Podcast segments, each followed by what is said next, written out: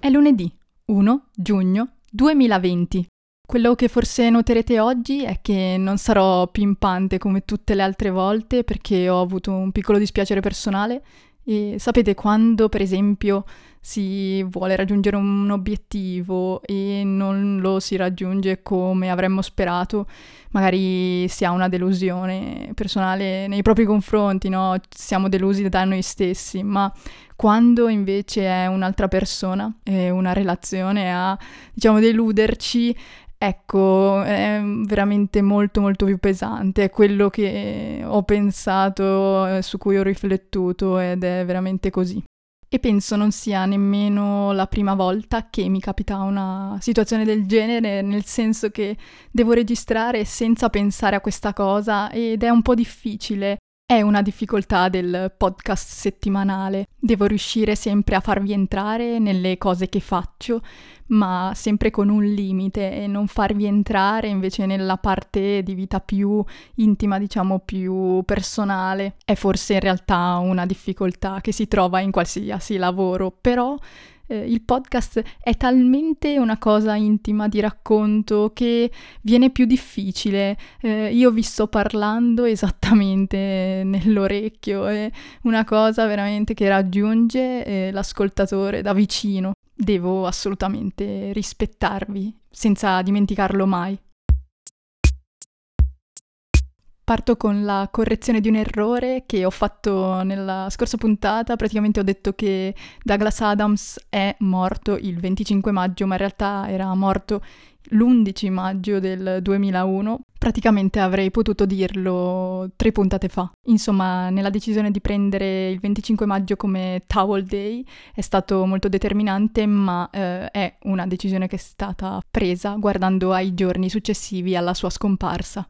Bene, parlando di letture, ho finito di leggere La fatica più bella di Gastone Breccia. È un libro che si focalizza particolarmente sulla maratona, perché Breccia è appunto un maratoneta. È incredibile come il libro a tratti faccia venire voglia di dire ma chissà, magari un giorno pian piano mi preparerò per una corsa così lunga, ma a, a tratti invece eh, ti fa perdere questo entusiasmo perché narra veramente delle storie di alcuni atleti famosi o comunque dello sforzo, della fatica, della sofferenza che porta questo tipo di esperienza, perché è più di una gara, è un'esperienza, è un oltrepassare il proprio limite, perché in ogni caso è talmente faticosa che dopo un tot di chilometri il corpo va comunque eh, fuori dalle sue capacità, supera le capacità per cui è stato progettato perché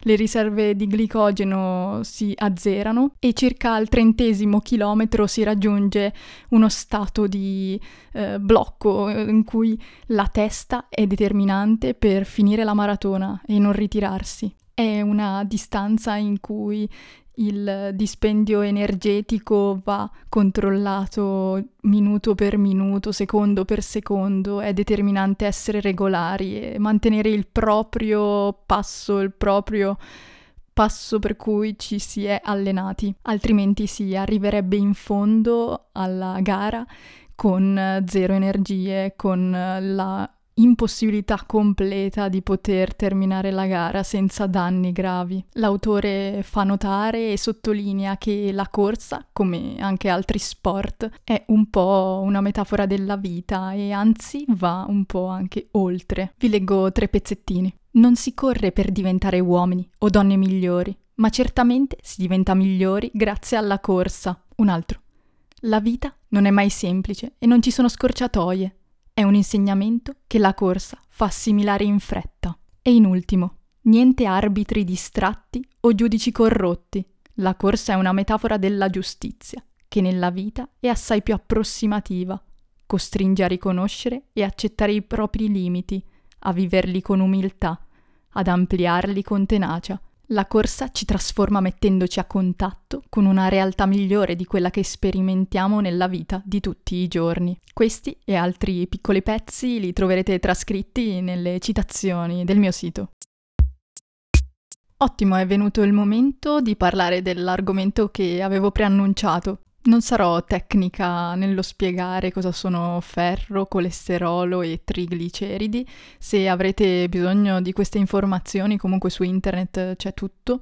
State sempre attenti, mi raccomando, che è sempre un attimo beccare il sito sbagliato. Voglio raccontarvi come si sono collegati tra loro quando dovevo fare le analisi per i concorsi.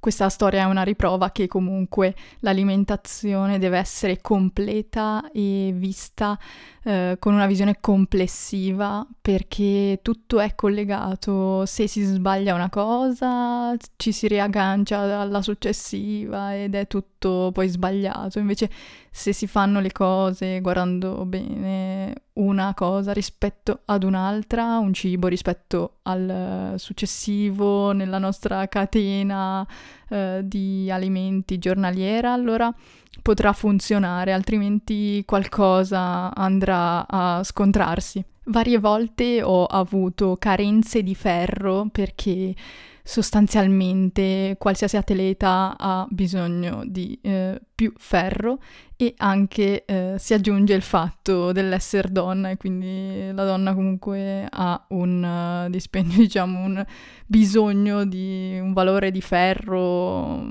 da mantenere giusto per uh, quello che sapete, insomma. Quindi la storia parte con le analisi per l'Accademia Navale in cui si trovava che avevo un valore del ferro basso e tutti diciamo i valori collegati. Vi accorgerete se fate le analisi che ci sono degli altri valori che riportano sempre tutti alla stessa eh, cosa, cioè eh, ferro basso eh, e altri valori. Bene, quindi oltre a pensare a un ipotetico eh, integratore alimentare, ho cominciato comunque a eh, cercare gli alimenti che avessero più apporto di ferro, quindi vabbè si sa, eh, la carne rossa ok, ma anche molto, non so, per esempio eh, i calamari oppure eh, le, le lenticchie ok, però per esempio il ferro nei legumi è difficilmente assimilabile, molto di quel ferro eh, è eh, difficile da prendere da parte del nostro organismo. Quindi niente, avevo imparato a memoria tutti quegli alimenti. Ora diciamo che mi sono rilassata sotto questo punto di vista e non ricordo benissimo tutto quanto, ma quando appunto avevo cercato bene sapevo esattamente tutta la scaletta degli eh, alimenti che portavano più ferro, a quello maggiore diciamo al minore. Ma questo piccolo problema poi si sistemò, ma incappai in un errore successivo, il colesterolo alto, che poi in realtà era alto il colesterolo totale, ma anche quello buono, diciamo, no? Quindi in generale il mio colesterolo era in una fascia corretta. Di solito appunto si cerca di tenere il colesterolo totale eh, di un valore inferiore ai 200, ma in ogni caso, se il colesterolo buono è un terzo del colesterolo eh, totale, potremmo star tranquilli perché il colesterolo buono, diciamo che pulirà eh, quello cattivo e quindi sarà abbastanza in quantità per eh, sostenere tutte le cose nel modo giusto. Cosa è successo? Io mangiavo alimenti con alto contenuto di ferro ma sono andata a prendere infine quelli che avevano un alto contenuto di colesterolo, perciò dovevo scegliere quelli che avevano tanto ferro e poco colesterolo, ma era veramente complicato, non ce n'era praticamente nessuno, perché se andate a vedere, gran parte di quelli che hanno un alto contenuto di ferro hanno un alto contenuto di colesterolo. Allora cosa feci? Presi un integratore di ferro, cercai di evitare i cibi con uh, grande contenuto di colesterolo, che poi per dirla bene il colesterolo negli alimenti non incide particolarmente in finale nel colesterolo contenuto nel sangue, è tutto molto più complicato. Vi consiglio anzi di provare a vedere se vi interessa una serie di video che sta facendo sempre Stefano Vendrame su YouTube eh, nel suo canale Domande al nutrizionista è sempre interessante, i suoi video sono eccellenti, si capiscono senza però risultare poco scientifici, cioè sono perfettamente capibili ma molto molto precisi. Quindi dicevo, integratore di ferro, poco colesterolo nei cibi e inevitabilmente mangiai di più eh, magari cereali e legumi e i legumi vabbè vanno bene però veramente solo legumi non, non, non riuscivo più, è, è un po' impossibile, è difficile mangiare solo quelli, bisogna mangiare qualcos'altro.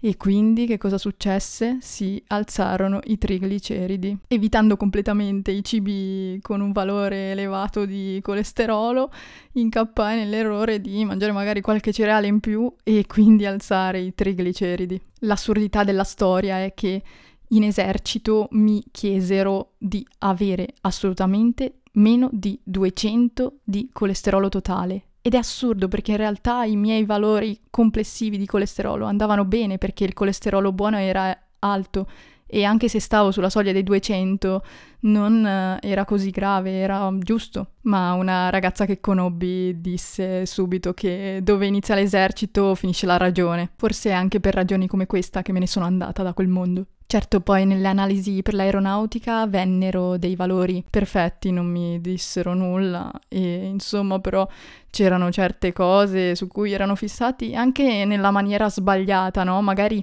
guardando ad analisi e a valori significativi che si prendevano anni fa, quando invece adesso si guarda l'alimentazione in modo più complessivo, in cui è impossibile avere tutti i valori precisi ci sarà comunque un compenso tramite quelli positivi verso quelli un po' più negativi. Quello su cui vorrei insistere un attimo di più è che il valore del ferro per un atleta è sempre da mantenere sotto controllo, lo sportivo insomma rischia sempre di far andare questo valore sotto al valore limite corretto. In generale qualche analisi del sangue va fatta ogni tanto, almeno una volta all'anno sarebbe buono, se non un pochino di più.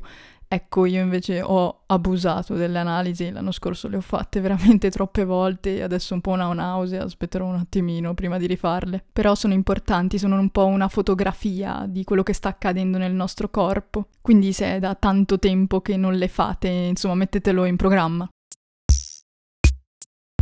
Perfetto, direi di chiudere questa puntata che forse vi sembrerà un po' mogia, no? Ma molto molto trasparente. La voce è impossibile che non faccia trasparire ciò che una persona sente. È giusto così, sono stata comunque autentica. Ah, aspettate, aspettate, volevo dirvi che comunque le lezioni sono quasi finite, queste dannatissime lezioni online, pensate che comunque fino a gennaio 2021 saranno online quasi completamente, quindi evviva!